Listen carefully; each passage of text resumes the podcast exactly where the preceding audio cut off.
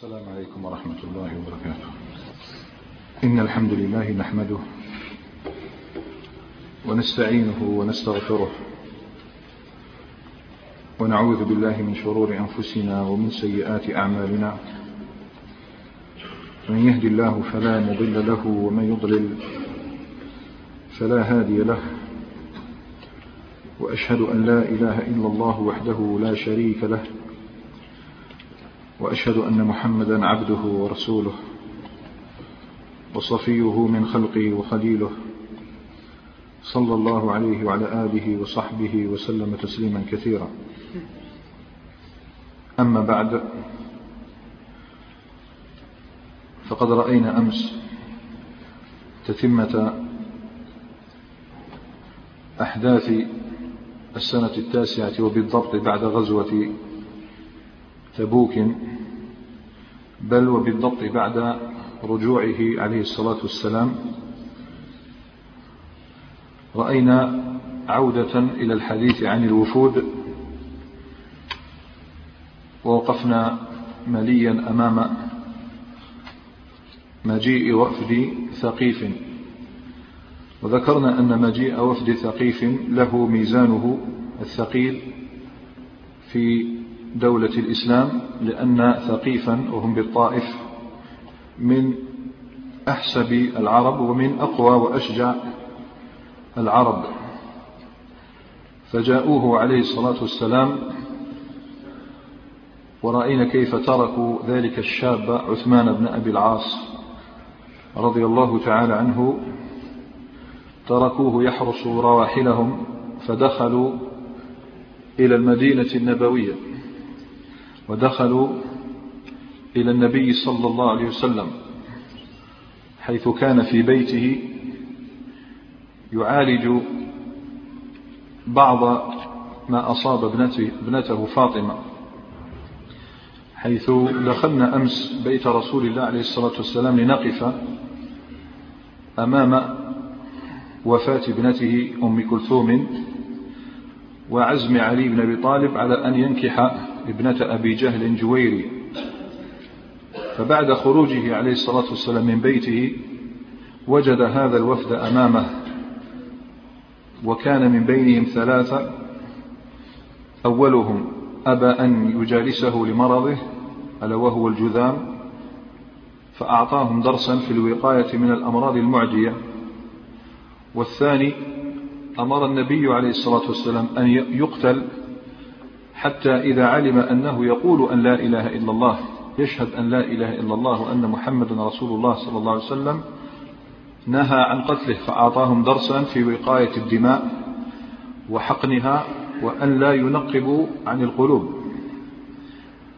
ودخل عليه ثالث ألا وهو وحشي بن حرب قاتل حمزة رضي الله تعالى عنهما. فرأينا قول الرسول عليه الصلاة والسلام له إن استطعت أن تغيب وجهك عني فافعل.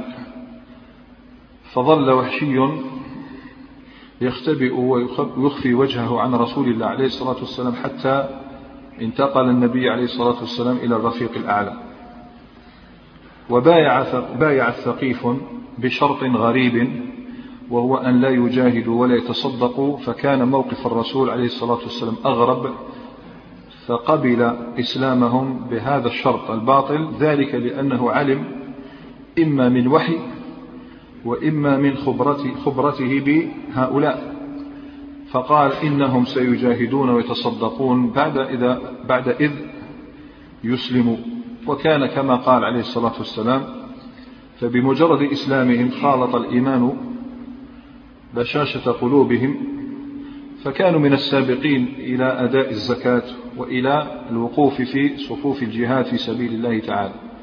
رجع هؤلاء إلى رواحلهم وبعث رسول الله عليه الصلاة والسلام خالد بن الوليد ليهدم اللات. ووقفنا أمام هذا الطاغية من طواغيت العرب وبينا كيف دخلت عبادته جزيرة العرب.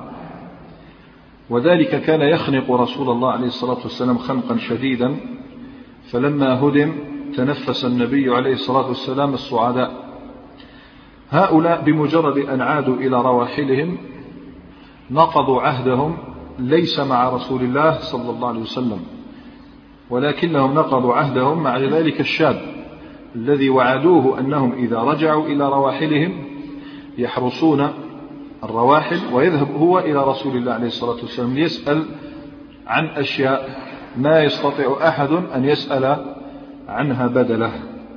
وهنا توقف بنا الحديث. فأصر عليهم وذكرهم بالعهد الذي أخذوه وأخذه عليهم. أنهم ينوبون عنه في حراسة الرواحل وهو يذهب إلى رسول الله عليه الصلاة والسلام. فلما رأوا عزمه وتصميمه قالوا له إذا فتعجل. فذهب عثمان بن أبي العاص الثقفي رضي الله تعالى عنه ودخل على رسول الله عليه الصلاة والسلام ليسأله عن أشياء قلت لا يمكن أحدا أن يسأله عنها. وسنرى الشيء الذي سأله عنه عليه الصلاة والسلام. فجاء من عنده بأشياء لا يستطيعونهم إذن أن يتعلموها خلافا لما زعموه. فيقول عثمان بن أبي العاص ويكمل لنا حديثه الذي بدأناه أمس في معجم الطبراني الكبير. يقول فخرجت حتى قدمت عليه صلى الله عليه وسلم. قال فقلت لاحظ سؤاله وعلو الهمة التي له. فقال يا رسول الله عليه الصلاة والسلام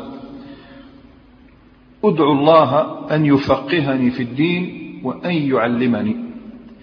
وهنا تفاجأ رسول الله عليه الصلاة والسلام فقال له أعد علي ما قلت.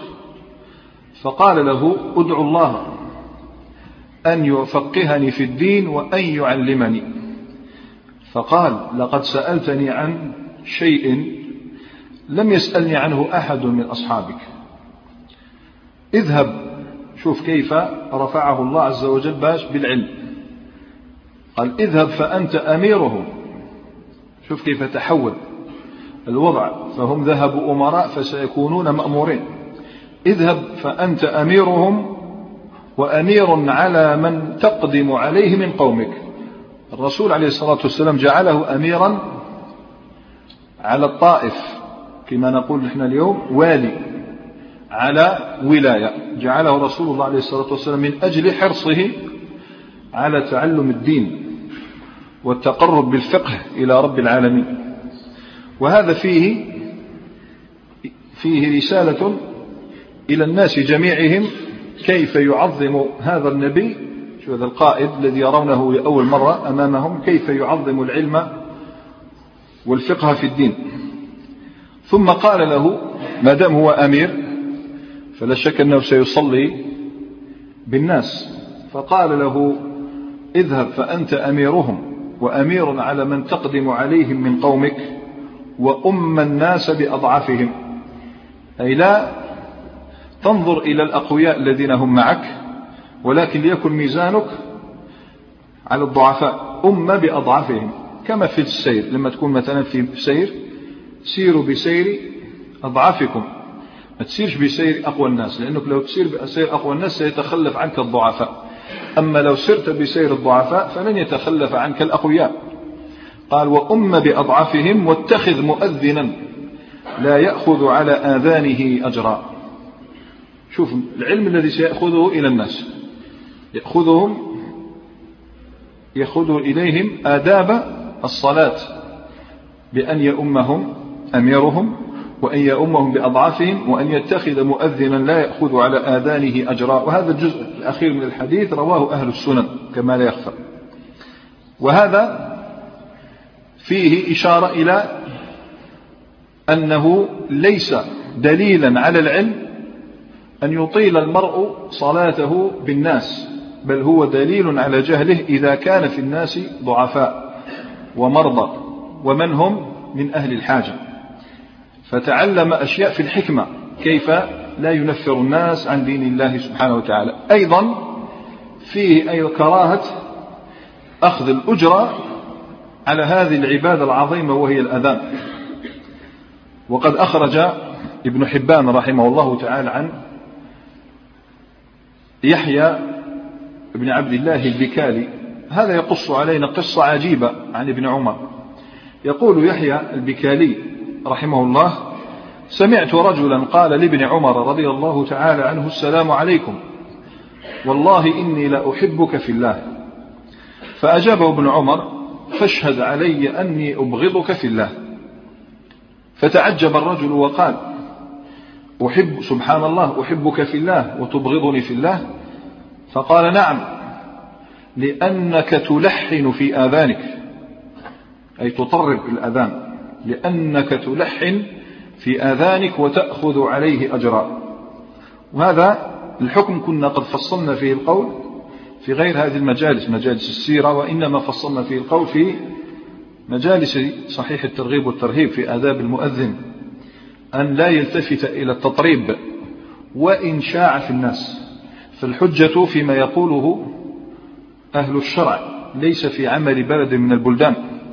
فالتطريب في الآذان منهي عنه وكرهه السلف بل إن بعض العلماء بالغ حتى قال لا يشرع ترداد الأذان بعده. طبعا هذا مبالغة فقط وإذا ليس هو الراجع أنك إذا سمعت الأذان فردد ما قاله. قولوا مثل ما يقول لكن تلاحظ مبالغة العلماء في النهي عن اللعب بهذه العبادة واتخاذها بمثابة الأغاني حتى خرجوا عن حد الأذان. كذلك الإقامة. باللحن كذلك تكبيرات الانتقال باللحن مفروض واحد لما يصلي بالناس الله أكبر سمع الله لمن حمد فلماذا يستعمل اللحن فهذا مذموم وهذا أثر ابن عمر صححه الشيخ الألباني رحمه الله تعالى في سلسلة, سلسلة الأحاديث الصحيحة. الشاهد من هذا كراهة اتخاذ مؤذن يأخذ على آذانه أجرا يقول الإمام الترمذي بعد روايته لهذا الحديث والعمل على هذا عند أهل العلم. شوف كيف ينسبوا إلى أهل العلم. كرهوا أن يأخذ على الآذان أجرا. واستحبوا للمؤذن أن يحتسب في آذانه. أي يؤذن لله تبارك وتعالى. وقال الشافعي في الأم لتعلموا ما أين هي الأحكام الشرعية. أحب أن يكون المؤذن المؤذنين متطوعين. أحب أن يكون المؤذنين متطوعين. وليس للإمام أي الحاكم أن يرزقهم وهو يجد من يؤذن متطوعا. لماذا هذا يمس خزينة؟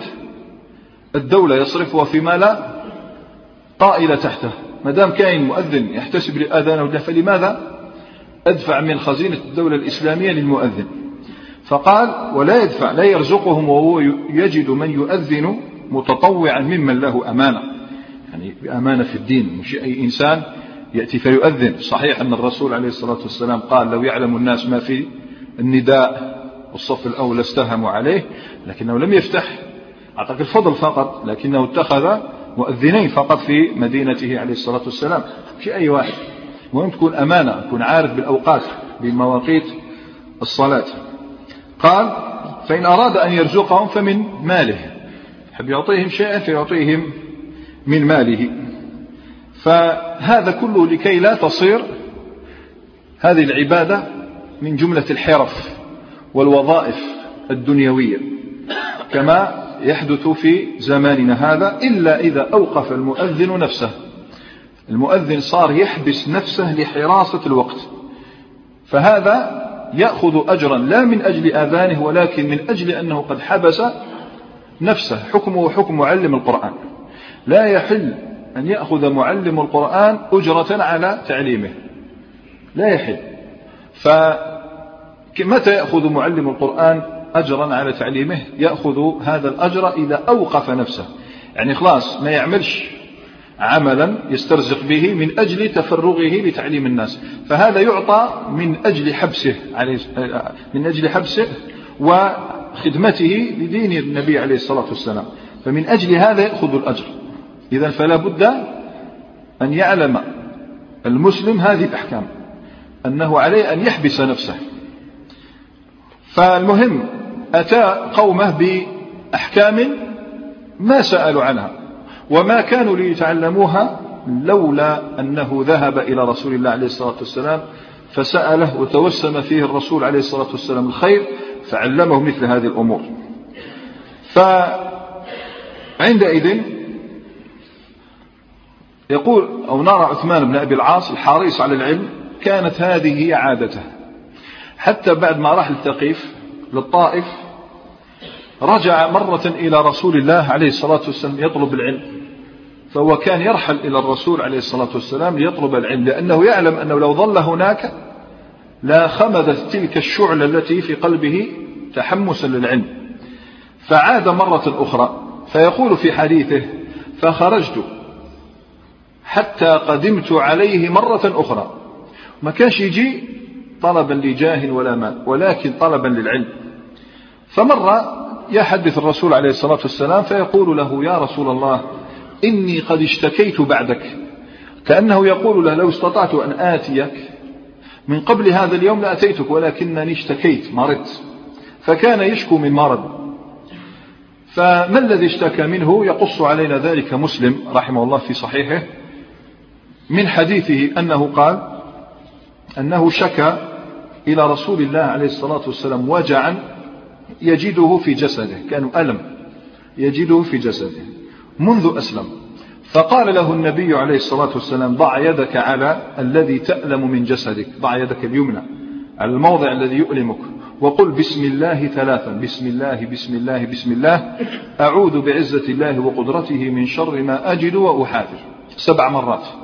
وقل سبع مرات أعوذ بعزة الله وقدرته من شر ما أجد وأحاذر. قال فذهب عني الذي أجد. زد شكى إليه أمرا آخر وهذا يتعلق بالصلاة. ففي صحيح مسلم أن عثمان بن أبي العاص هذا الشاب الذي نتحدث عنه أتى النبي عليه الصلاة والسلام فقال يا رسول الله عليه الصلاة والسلام إن الشيطان قد حال بيني وبين صلاتي. وقراءتي. أي يأتيني الشيطان في الصلاة فلا أدري ما الذي أقرأ. أي لا أتأمل ما أقرأ. وقراءتي يلبسها علي أي يخلط علي القراءة. فقال له الرسول عليه الصلاة والسلام ذاك شيطان يقال له خنزب. يقال خنزب وخنزب. ذاك شيطان يقال له خنزب.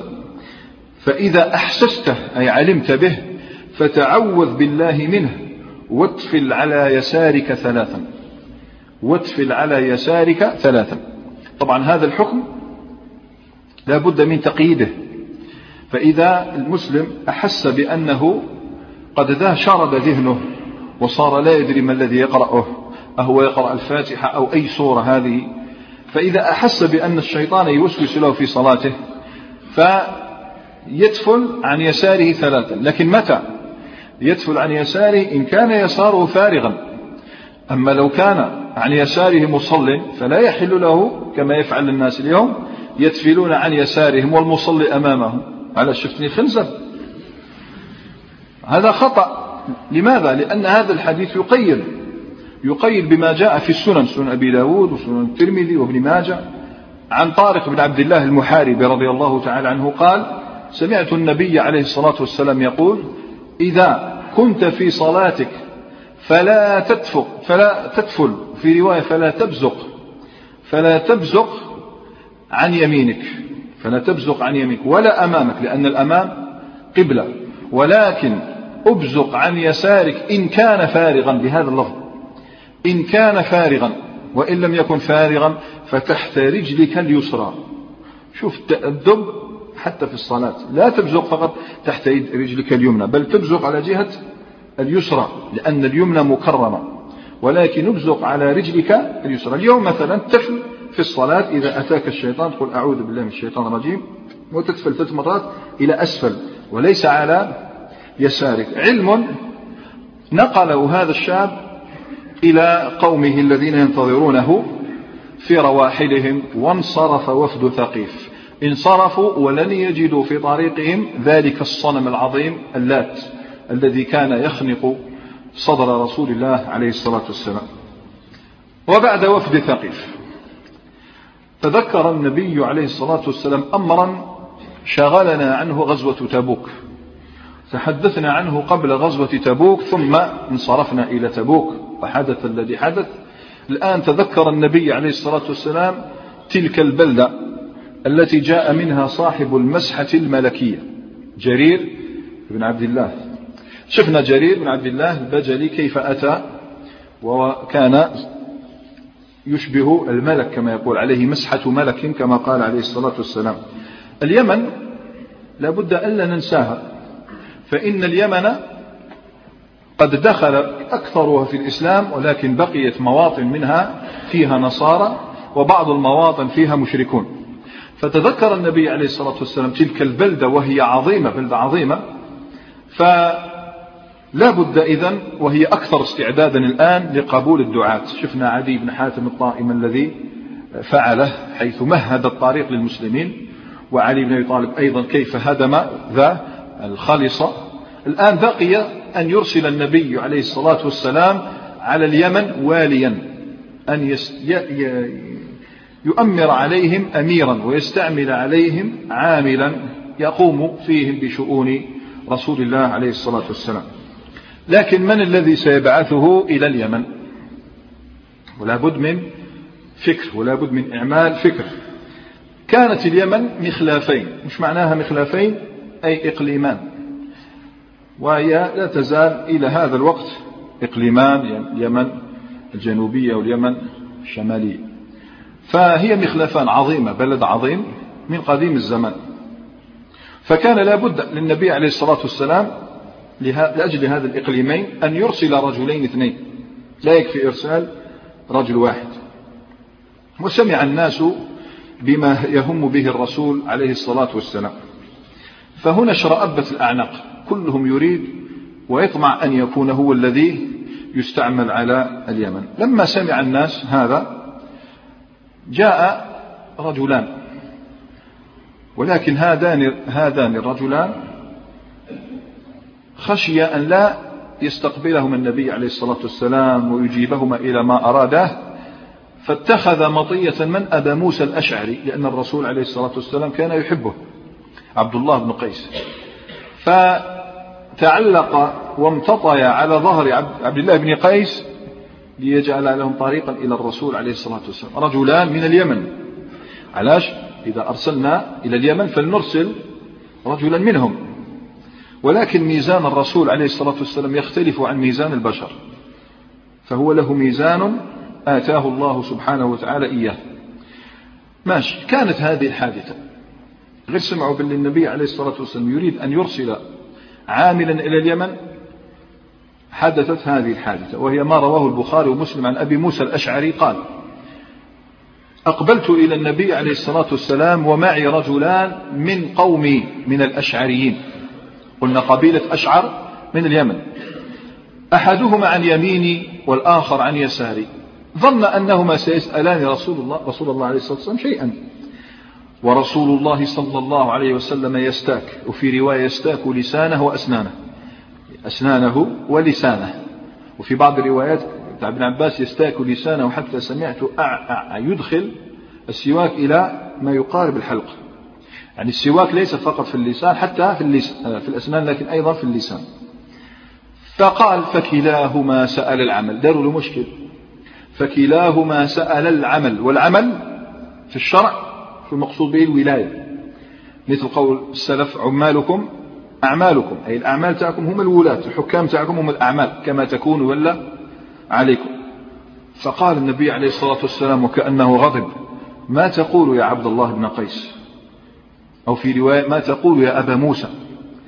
فقلت والذي بعثك بالحق ما أطلعاني على ما في أنفسهما وما شعرت أنهما يطلبان العمل. أي لو كنت أعلم أنهما يطلبان العمل والله ما جئتك بهما. فكأني أنظر إلى سواكه تحت شفته قلصت فقال النبي عليه الصلاة والسلام لن نعطى الحكم الشرعي الذي لا يتغير. لن ولا أستعمل على عملنا من أراده. لن ولا أستعمل أي لن نولي هذا الأمر من طلبه كما في رواية أخرى ولا أحدا حرص عليه. أي الذي يطلب الإمارة لا يعطاها. ولكن شوف كيف التفت الآن. اذهب أنت يا عبد الله بن قيس. وفي رواية ولكن اذهب أنت يا أبا موسى. فبعث أبا موسى وبعث معه معاذ بن جبل رضي الله تعالى عنهم جميعا. أتبعه معاذ بن جبل. فهنا استنبط العلماء أيضا حكما شرعيا وهو أن الإمارة هذه الولاية حكم المسؤولية كما نقول لا يعطاها من سألها. لا يعطاها من سألها ولا حجة في من أجاز ذلك مستدلا بقوله سبحانه في قصة يوسف اجعلني على خزائن الأرض فذاك أولا أنه مر بسلسلة من الابتلاءات ما الله به عليم فعندما هذب ونقي وصفي له الحق يعني بمثابة إن كنت مثل يوسف فاسأل الإمارة. ثانيا يوسف عليه السلام ما كان أحد في زمانه ولا في البلدة التي كان فيها من هو أصلح لهذه المهمة منه. والعلماء يقولون إذا كنا كان المسلمون في بلدة مثلا لا يوجد فيها من يحسن القضاء مثلا. فهنا للمسلم أن يطلب القضاء. لماذا؟ لئلا تضيع حقوق الناس. لأنه لو تولى القضاء رجل عربيد أو فاسق أو فاجر أو من يمتطي على الجاه ليصل إلى مآربه هنا تضيع حقوق المسلمين. إذا فلا يمكن أن يقاس أحدنا على يوسف عليه السلام. ثالثا من القواعد المقررة في الأصول أن شرع من قبلنا شرع لنا. ما لم يأتي نص ينسخ شرعه شرع من قبلنا. يعني شرع من قبلنا شرع لنا نعم لكن بشرط أن لا يأتي في شرعنا ما ينسخ ذلك الشرع. فنقول ذلك شرع من قبلنا وشرعنا لا يولى أحد الأمر من طلبه. المهم أبو موسى الأشعري عين واليا على اليمن. لكن أي اليمنين وأي المخلافين وأي الإقليمين؟ فبعث معه معاذ بن جبل وعندئذ جاءت وصية رسول الله عليه الصلاة والسلام لمعاذ بن جبل مليئة بالحكمة ومليئة بالعلم.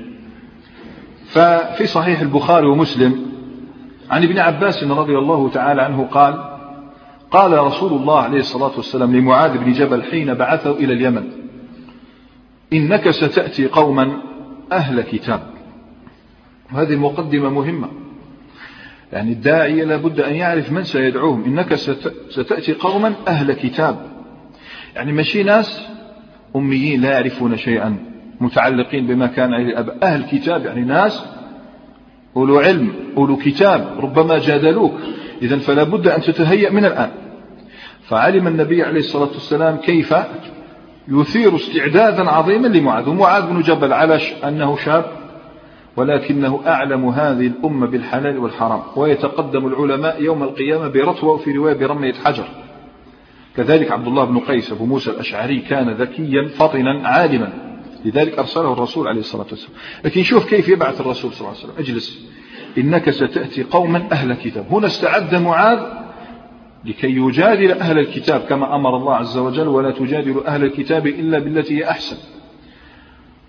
فقال فإذا جئتهم فادعهم إلى أن يشهدوا أن لا إله إلا الله وأن محمدا رسول الله صلى الله عليه وسلم. فأول ما تدعوهم إليه هو الإسلام الإيمان. فهم فإنهم أطاعوا لك ذلك أي إنهم أجابوك إلى ذلك فأخبرهم أن الله قد فرض عليهم خمس صلوات في كل يوم وليلة. لاحظ هذه العام التاسع. يعني آخر عهد الرسول عليه الصلاة والسلام ولا يزال يقول خمس صلوات في اليوم والليلة. وبهذا استدل الجمهور على أن الوتر ليس بواجب. فإن هم أطاعوا لك ذلك أجابوك شوف تدرج في تعليم الناس. ابدأهم بالأهم فالأهم ابدأهم بالتوحيد بإخلاص العبادة لرب العبيد ثم بأداء الصلوات الخمس. فإنهم أطاعوا لك ذلك فأخبرهم أن الله قد فرض عليهم صدقة زكاة تؤخذ من أغنيائهم أي أغنياء البلدة فترد إلى فقرائهم أي فقراء البلدة. أي لا تخرج الزكاة عن البلدة إلا إذا لم يكن ثمة محتاج لها. إذا كان هناك فائض خلاص أعطينا الفقراء عندئذ نعطيها لمن هم خارج البلدة. هذا أرجح أقوال العلماء. أما الذين يقطنون مثلا في هذا البلد ويرسلون بزكاتهم إلى خارج البلد الآخر يعني لأهله يعني يريدون أن لا تخرج الزكاة عن العائلة. تبقى إحنا في إحنا. فلا دع أولئك. يرزق بعضهم بعضا بالزكاة ودع من يعيش معك يرزق بعضهم بعضهم بعضا بالزكاة. فلا تخرج الزكاة إلى غير أهل البلد إلا في حالة واحدة ما ذكرته. أنه خلاص فاضت الخيرات وسدت حاجات الفقراء فعندئذ تعطى الزكاة إلى من هم خارج البلد. وهذا فيه أولا سد الحاجة على الفقير فأقربون أولى بالمعروف. زد ثانيا لئلا تتهم. من يعلم بأنك أخرجت الزكاة؟ أما لو أخرجتها في بلدك فإن الناس لن تتهمك في تعطيل. الزكاة. وفي إظهار في تحميس الناس أيضا لإخراج الزكاة عندما يروك تخرجها. إذا فالإنسان يتبع شرع الله. قال ترد إلى فقرائهم فإنهم أطاعوا لك ذلك فإياك وكرائم أموالهم. يعني ما تجيش الأعظم وأحسن الأموال تأخذها. مثلا تروح الأرض نتاعو قال واش خرجت الخيرات؟ البر. تأخذ أحسن البر وتدع له الفاسد. لا. هو مخاطب المكلف المسلم مخاطب بأن لا يخرج أخبث ماله ولا تتيمم ولا تيمموا الخبيث منه تنفقون ولستم بآخذه إلا أن تغمضوا فيه. يعني كان يعطوه ما تديش أنت. وزيد هذا المكلف. أنت الآن الذي يسعى للزكاة يأخذها إياك وكرائم أموالهم. لا تقصد أحسن أموالهم. خذ الوسط. وش أعطاوك الوسط يعني. ما تأخذش الخبيث وما تأخذش الأحسن. إياك وكرائم أموالهم. بعدين واتقي دعوة المظلوم. لاحظ. وهم كفار. واتقي دعوة المظلوم فإنه ليس بينها وبين الله حجاب. دعوة المظلوم وإن كان كافرا ليس بينه وبين الله حجاب. وصايا كانت مليئة حكمة في الدعوة زد وعلما وتقوى لمعاذ بن جبل تسلح بها. بعد ما أوصى معاذ جمع الاثنين. تعال يا معاذ وتعال يا أبا موسى. فنصحهما بنصائح مهمة جدا. روى البخاري ومسلم عن أبي بردة ابن أبي موسى الأشعري قال بعث رسول الله عليه الصلاة والسلام أبا موسى ومعاذ بن جبل إلى اليمن. فبعث كل واحد منهما على مخلاف وكانت اليمن مخلافين. طبعا معاذ أمسك الجهة العليا من اليمن وهي اسمها صعيد عدن صعيد عدن. وأمسك أبو موسى الجهة السفلى. مثل ما نقول الآخر أمسك الشمال الآخر أمسك الجنوب. بعد ذلك قال لهما رسول الله عليه الصلاة والسلام ورجل انتباه يسرا ولا تعسرا وبشرا ولا تنفرا وتطاوعا ولا تختلفا ثلث وصايا. وجمع هذه الألفاظ مع أنها كان قادر النبي عليه الصلاة والسلام يقول يسر. شو معناها يسر؟ أي لا تعسر. لكنه قال يسر ولا تعسر. لماذا؟ لأن الذي ييسر مرة أو مرتين أو ثلاثة ويعسر سبعين مرة يصدق عليه أنه يسر وكان قالوا يسر. لو يسر مرة واحدة أو اثنين وثلاثة يسر ثم يبقى يعسر. لا يسر ولكن لا تعسر ليجتنب التعسير أبدا. وبشر ولا تنفر. بشر ولا تنفر. ما قالوش بشر ولا تنذر. بس العكس تاع التبشير شو؟ الإنذار. ما قالوش بشر ولا تنذر إحنا مطالبون باش؟ بالتبشير جيد والإنذار لابد. إن أنت إلا بشير ونذير. فقال شو الكلام تاع الرسول عليه الصلاة والسلام؟ بشر ولا تنفر أي بشر وأنذر لكن يكون إنذاركم من غير تنفير. من غير تنفير. من غير سباب من غير شتم. من غير هتك لأسماء الناس. اذكر المعصية واذكر العقاب عليها اذكر الوعيد التي رتبه الله عليه لكن إياك أن تعين لأن في هذا سيكون تنفير. وتطاوع ولا تختلفا دائما تطاوع وكان يتطاوعوا يوم يومين لقد أدى أدى الواجب لكن تطاوع وابقوا على هذا التطاوع أي لا تختلفا فالرسول عليه الصلاة والسلام آتاهم كلمات وجيزة لكن سبحان الله لو شرحتها تشرحها في مصنف ضخم. والتيسير ما هو؟ لأنه كثير من الناس يكتمون ما أنزل الله ويحلون ما حرم الله باسم التيسير. قلت الدين يسر. التيسير هو بيان سماحة الإسلام. فلا يحل لمسلم هو التيسير باش نفهم شو معناه التيسير. أن يحل أن يحرم ما أحل الله. أن يحرم ما أحل الله. الذي يحرم ما أحل الله هذا فقد عسر. وما يسر. زد لو أمكن لإنسان أن يكون له عذر للإفطار وهو صائم في رمضان مثلا أو غيره. فلا يحل لك أن تلزمه باش بالصيام. لماذا؟ هذا تعسير والله قد يسر. إنسان له رخصة في التيمم وأنت تأتي فتلزمه بأن يتوضأ ويغتسل. هذا تعسير وليس تيسير. إذا التيسير أن يكون تحت ضوابط الشرع. لا أن تحلل لهم الحرام. لا أن تحرم عليهم الحلال لا أن تجعل العزائم رخصا والرخص عزيمة فتبليغ أحكام الله تعالى واجب وهذا لا ينافي التيسير. بالعكس إنك إذ بينت أحكام الله تعالى تكون قد يسرت عليهم أعظم تيسير إذ أوصلت إليهم أخبار وأحكام العلي القدير سبحانه وتعالى. بدليل طبعا بالعلم والحلم العلم تتبلغ أحكام الله بحلم وعلم وحكمة. بدليل شوف لما هذا الحديث رواه البخاري ومسلم أيضا عن أبي بردة دائما أبو موسى الأشعري سأل الرسول عليه الصلاة والسلام وهو رايح قال يا رسول الله عليه الصلاة والسلام إن أرضنا أي اليمن بها شراب من الشعير معروف بالمزر وبها شراب من العسل معروف بالبتع. يعني في اليمن كاين شراب معروف تاع شعير اللي هو البرة وشراب بالعسل هو البتع. فقال له الرسول عليه الصلاة والسلام كل مسكر حرام. كاش تيسير هنا؟ إذا شوف تبريق أحكام الله من حرام وحلال لا يعني أنك عسرت. بدليل اللي قالوا يسر ولا تعسر؟ قالوا كل مسكر حرام. لا تتساهل في أمر المسكرات. ومما أمرهم به التبشير وهو تذكير الناس برحمة الله عز وجل وما أعده الله للطائعين ما أعده الله للمتقين ما أعده الله للصالحين وأن يجتنبوا التنفير. أن يجتنبوا التنفير يذكرون الناس بما أعده الله من العقاب للعصاة دون سب ولا شتم ولا غير ذلك.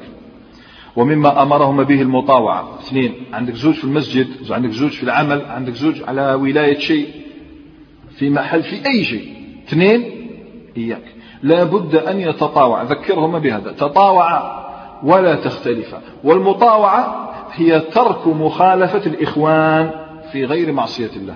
لا تخالف. راك ماشي معه. قالك نذهب من هنا. آه نذهب من هنا. نعم. هذا مطاوع يطيع أخاه في غير معصية الله عز وجل. ما, ما رأيك؟ آه، نقفل؟ نعم نقفل. نفتح؟ نعم نفتح. لا تخالف. ترك مخالفة الإخوان في غير معصية لله تبارك وتعالى. قال الإمام الغزي رحمه الله هذا منسوب إلى غزة لفلسطين يقول رحمه الله تعالى ومن الآداب قلة الخلاف للإخوان. ما تكونش يعني خالف تعرف. كان بعض الناس هاك قال أنت كنت ناوي تذهب من؟ فقيل لك نذهب من هنا؟ لا من هنا. يظن أن أنه بذلك سيثبت شخصيته وغير ذلك بل هو يضعف شيئا اسمه دين دين المرء ومروءته. قال ومن الآداب قلة مخالفة الإخوان ولزوم موافقتهم فيما تبيحه الشريعة. قال أبو عثمان النهدي رحمه الله موافقة الإخوان خير من الشفقة بهم. موافقة الإخوان خير من الشفقة بهم. قال النووي رحمه الله في شرح صحيح مسلم ويشرح هذا الحديث تطاوع ولا تختلف وهذا من المهمات. فإن غالب المصالح لا تتم إلا بالاتفاق ومتى حصلت الاختلافات ذهبت. تضيع المصالح. يكمل لنا أبو بردة حديثه قائلا. خلاص يعني أبو موسى ومعاذ انطلقا. والرسول عليه الصلاة والسلام في المدينة له أعمال جمة. عظيمة جدا. لكن سنقطع شوي الحديث عن المدينة ونذهب قليلا مع معاذ بن جبل وأبي موسى الأشعري. نسير معهم إلى اليمن. فانطلق. في الطريق هكذا يحدث معاذ بن جبل أبا موسى. حديث الصالحين. فقال له كيف تقرأ القرآن؟ كيف تقوم به الليل؟ كيف تقرأ القرآن؟ لأن أبا موسى أوتي مزمارا من مزامير آل داود. فقال قاعدا وقائما وعلى راحلتي وأتفوقه تفوقا. قرأ قاعد وقرأ قائم وعلى راحلتي زيد وأتفوقه تفوقا.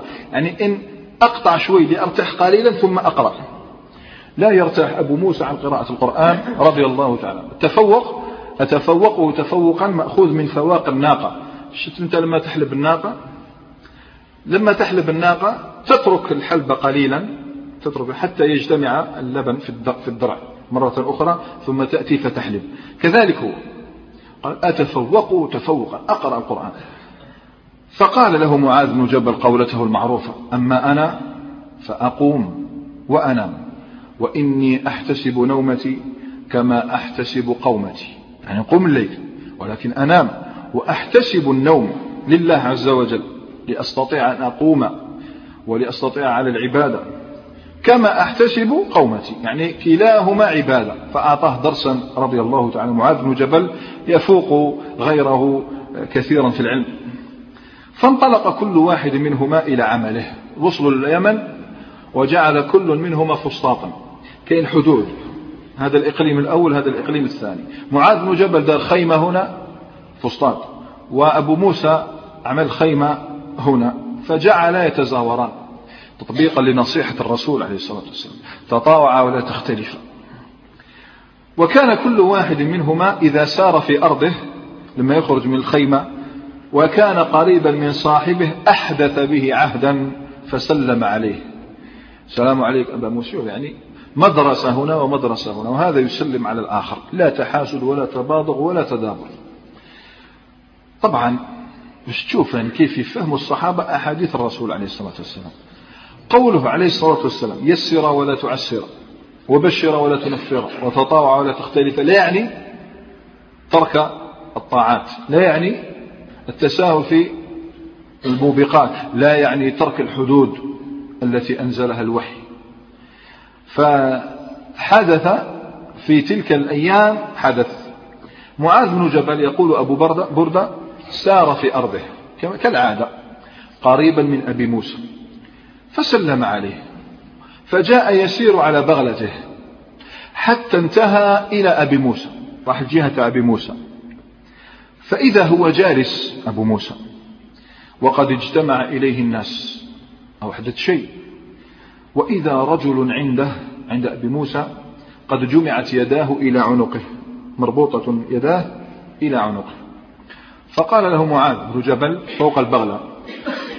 يا عبد الله بن قيس أيما هذا؟ أي أي شيء هذا؟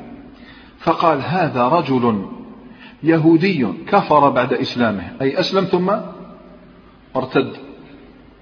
فقال معاذ بن جبل عن ذلك اليهودي بلك اسمع جاء خيط باللي الرسول صلى الله عليه وسلم قال لهم يسر ولا تعسر راح كفر بعد الإسلام. دوك تشوف يسر ولا فقال معاذ بن جبل وهو فوق البغلة لا أنزل والله حتى يقتل. أو ماشي قال لكم يسر ولا تعسر كان كانت ما ذاك اليهود. ماشي بشير لا أنزل من على البغلة حتى يقتل. فقال أبو موسى انزل فإنما جيء به لذلك يعني سأقتله. قال والله لا أنزل حتى يقتل. فأمر أبو موسى بقتله. عندئذ نزل معاذ بن جبل من على البغل شوف باش تفهم ليه فهموا ليه قال لهم الرسول عليه الصلاة والسلام يسر ولا تؤسر بشر ولا تنفر؟ ما فهموا أبدا التساهل في أحكام الله والتساهل في حدود الله عز وجل. لو أن فاطمة بنت محمد صلى الله عليه وسلم سرقت لقطعت يدها. إذا فالتيسير سماحة وهو مساحة عظيمة في الإسلام يستطيع أن يتجول فيها كل من أراد أن يدخل الإسلام حتى يجد الإسلام فضاء رحبا. يليق بالناس جميعهم رحمة للعالمين. فمن ترك هذه المساحة الواسعة وذهب إلى الضيق الجرائم فهذا ينبغي أن يضيق عليه ولا يتساهل معه. لو انعدمت الحدود والله تصير الأرض بمثابة آه، لو تخلو عن شريعة الله. نلجأ نعيش شريعة الغابة. البقاء للأصلح البقاء للأقوى. يعني شريعة الغاب القوي يأكل الضعيف والغني يهتك الفقير سيضيع ستضيع السماحة وسيضيع اليسر ويضيع الإنسان. وما بعث الإسلام إلى اليمن إلا من أجل الإنسان. إذا فلا يليق بمسلم أن يتسامح في مثل هذه الأمور باسم اليسر لأن اليسر بعد ذلك أول شيء يضيع وآخر شيء يضيع هو الإنسان. فالإنسان يحافظ على حدود الله تبارك وتعالى. هذه الأحداث في اليمن ألقينا عليها نظرة خاطفة لكي نطمئن على هؤلاء أو هذين الرجلين اللذين بعثهما رسول الله عليه الصلاة والسلام وقام بما أمرهما به رسول الله صلى الله عليه وسلم خير قيام. ذلك لأنهما لم يطلب الإمارة. كيف هذا؟ هذا بعون الله وتوفيقه. هذا بعون الله وتوفيقه. لأن القاعدة شوف كل إنسان يسأل الإمارة المسؤولية كما نقول. فهذا لا يعان عليها أبدا لا يعينه الله. وأما الذي تأتيه الإمارة تأتيه الولاية يأتيه العمل فهذا يعان عليها ويوفقه الله سبحانه وتعالى. روى البخاري ومسلم عن عبد الرحمن بن صمرة شوفوا حفظ لنا هذا الصحابي. قال قال لي رسول الله عليه الصلاة والسلام يا عبد الرحمن بن سمرة لا تسأل الإمارة فإنك إن أوتيتها عن مسألة وكلت إليها. نص. وكلت إليها لا يعينك. وإن أوتيتها من غير مسألة أعنت عليها. شفت معاذ بن جبل وأبو موسى لماذا قام بواجههما بواجبهما خير قيام؟ لأن الله سبحانه وتعالى تدخلت عنايته وتدخلت حمايته. النبي عليه الصلاة والسلام الآن بالمدينة. نرجع شوي للمدينة. فتراه يستقبل تلك الوفود التي تسيل عليه سيلان الوديان وفود من كل جهة. وفي كل وقت ومن كل مكان. وهو الآن ما الذي سيفعله؟ ما يقدرش يضيع الوقت عليه الصلاة والسلام. أو يستقبل ويفعل شيء. بعث معاذ وأبا موسى ماشي راح يبعث شيء عظيم. راح يبعث بعثا هو أعظم بعث بعثه في حياته صلى الله عليه وسلم. أكثر من غزوة تبوك. غزوة تبوك شحال خرجوا؟ ثلاثين ألف. أكثر من غزوة تبوك. وسيبعث هذا البعث إلى مكة. ياك مكة فتحت. راح يزيد يفتح مكة. الجواب سيبعث هذا البعث في حجة قبل حجته عليه الصلاة والسلام. حجة عرفت بحجة أبي بكر الصديق في العام التاسع. في العام التاسع. إذا أرسل الرسول عليه الصلاة والسلام هذا البعث وأمر عليهم أبا بكر الصديق رضي الله تعالى عنه بل عرفت بها سميت بحجة أبي بكر الصديق وكان حجة الوداع تلك التي حجها رسول الله عليه الصلاة والسلام. سبق أن ذكرنا في أول مجالس العام التاسع أن الرسول عليه الصلاة والسلام ما خرج هذا العام للحج لسببين اثنين. أول هذين السببين أنه يستقبل الوفود. رأينا بأم أعيننا كيف يستقبل الوفود كل وقت من كل مكان. السبب الثاني أنه ما كان للنبي عليه الصلاة والسلام أن يحج والمشركون ما زال منهم بقية يحجون البيت. المشركون كان اللي ما زالهم على شركهم لهم عهد مع رسول الله عليه الصلاة والسلام ألا يحاربوه ولا يحاربهم. فهؤلاء لهم عهد معه عليه الصلاة والسلام. لهم عهد يعصم دماءهم يعصم أموالهم وما كان النبي عليه الصلاة والسلام ليجتمع معهم وهم يطوفون بالبيت عراة وهم يلبون بغير توحيد الله عز وجل. إلى ذلك إلى أن يقضي على هذا كله أرسل أبا بكر في هذا الحشد العظيم ومعه بيانان البيان الأول والبيان الثاني. البيان الأول بشرى. منع التعري داخل المسجد الحرام. هذه العادة التي ورثها الجاهليون بعضهم عن بعض. وكانت تلك من عادات الجاهلية. وفي زمن الضعف في وقت أيام مكة نزلت آية تنهى المؤمنين عن هذا. يا أيها الذين آمنوا يا أيها الذين آمنوا خذوا زينتكم عند كل مسجد. وكلوا واشربوا ولا تسرفوا إنه لا يحب المسرفين. خذوا زينتكم عند كل مسجد. أي البسوا الثياب وأنتم تطوفون ببيت الله الحرام. فامتنع المسلمون عن الطواف بالبيت عراة وقضوا على هذه العادة الجاهل لكن ما يستطيع الرسول عليه الصلاة والسلام أن يقضي على هذه العادة في وقت الضعف. الآن أرسل أبا بكر بهذا الأمر. تلحق البيت الحرام امنع التعري لا يطوفن بالبيت عريان. هذا البيان الأول. البيان الثاني أكثر من هذا. شوف معلوم بالتدرج. لا يطوف البيت عريان. زد. ولا يحج بعد هذا العام مشرك. من الآن فصاعدا. لا يحج بعد هذا العام مشرك. لماذا؟ لقد نزل قوله سبحانه. وأنتم الآن رأيتم الآيات كيف نزلت من سورة التوبة. كثير منها نزل. قوله سبحانه وتعالى يا أيها الذين آمنوا إنما المشركون نجس. فلا يقرب المسجد الحرام بعد عام هذا. يصبح مشكلة. والتجارة. أهل مكة على بك يجوهم الناس من كل مكان. يشترون منهم تجاراتهم وغير ذلك. وإن خفتم عيلة فقرا فسوف يغنيكم الله من فضله إن شاء إن الله عليم حكيم. إذعان لا رجعة في هذا الأمر. فانطلق أبو بكر. في حشد عظيم. ومن معه من المسلمين في أعظم بعث في حياة الرسول صلى الله عليه وسلم. روى البخاري ومسلم عن أبي هريرة قال رضي الله تعالى عنه بعثني أبو بكر في الحجة التي أمره رسول الله عليه الصلاة والسلام عليها قبل حجة الوداع في رهط أنا وجماعة. لما وصلوا. هم ما زال ما وصلوش لكن إحنا نشوف وش راح يدير. بعثني أنا ورهط نؤذن في الناس أن لا يحجن بعد هذا العام مشرك. ولا يطوف بالبيت عريان. هام البيانات.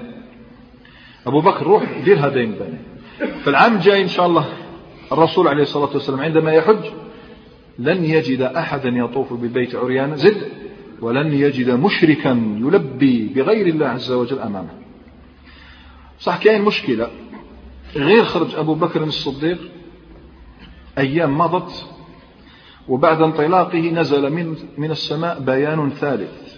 لا بد أن يصل إلى مكة. بيان يحرر مكة يحرر مكة من جميع عادات الشرك والوثنية ويقطع جميع الحبال التي تربطها بالخرافات الجاهلية. البيان الثالث شو هو؟ من كان له عهد من المشركين. من كان له عهد من المشركين؟ فإنه مع عهده يبقى مع عهده إلى مدته. شحال عهدنا عام؟ غير يخلص العام لا عهد بيننا. السيف. إذا عندنا معك عامين يخلصوا العامين السيف على عنقك. شفت يعني المراحل. لا يطوف بالبيت عريان لا يحجن بعد هذا العام مشرك. وش تفهم؟ وكما ما يحجوش؟ يبقوا على عهدهم. لا. بمجرد انقضاء مدة العهد انتهى والذي ليس له عهد. هذا الذي له عهد فأجله إلى انقضاء مدته هو الذي ليس له عهد. أربعة أشهر. ففي يده أربعة أشهر إما أن يسلم وإما أن يقتل إن وجدناه.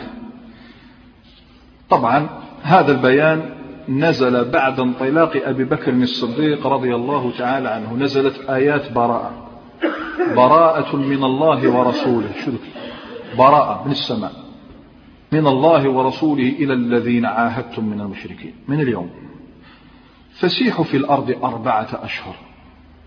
واعلموا أنكم غير معجز الله وأن الله مخزي الكافرين. شون هذوما؟ فسيحوا في الأرض أربعة أشهر. شون الذين ليس لهم عهد. والذين لهم عهد. قال عز وجل بعدها إلا الذين عاهدتم من المشركين ثم لم ينقصوكم شيئا ولم يظاهروا عليكم أحدا. فأتموا إليهم عهدهم إلى مدتهم. إن الله يحب المتقين. غير إخلاص العهد السيف. كيف يصله الخبر؟ أبو بكر الصديق كيف يصل الخبر؟ فكان لزاما على رسول الله عليه الصلاة والسلام أن يرسل من؟ يوصل هذا الكتاب إلى أبي بكر ليبلغ الناس البيان الثالث. وليس أيا كان. لقد جاء جبريل يأمر النبي عليه الصلاة والسلام بأن يعلم الناس هو. لكن الرسول صلى الله عليه وسلم ويستقبل الوفود. أو أحدا من أهل بيته. مش أي واحد. فلم يجد أحدا يكلفه بهذه المهمة إلا ابن عمه علي بن أبي طالب رضي الله تعالى عنه فأرسله خلف أبي بكر ليعلن هذا البيان بنفسه. هذا حكم الله. ولا ندري الحكمة في ذلك. مهم أراد الله عز وجل أن يتم تبليغ الحكم الثالث هذا وكل شيء عن طريق النبي صلى الله عليه وسلم أو أحد من أهل بيته. روى الترمذي والبيهقي. شوف كيف. أبو بكر لا يدري شيئا. أبو بكر يمشي وهو مسلمون. ونزلوا في واحد المكان دخل في خيمته. أبو بكر يستريح في خيمته فإذا به يحدث له هذا. الترمذي والبيهقي روايا عن ابن عباس رضي الله تعالى عنهما قال بعث النبي صلى الله عليه وسلم أبا بكر وأمره أن ينادي في الناس بهؤلاء الكلمات التي رأيناها ثم أتبعه عليا فبينما أبو بكر في بعض الطريق أي نزل إذ سمع رغاء ناقة رسول الله عليه الصلاة والسلام القصواء يعرفها. هذا تاع هذا صوت الناقة نعرفه شوف الحب تاع الرسول صلى الله عليه وسلم. الناقة تاعه يعرف الصوت تاعها فقال ففزع أبو بكر وخرج. فظن أنه رسول الله صلى الله عليه وسلم. فإذا به علي بن أبي طالب. فدفع إليه كتاب رسول الله عليه الصلاة والسلام وأمر عليا أن ينادي بهؤلاء الكلمات.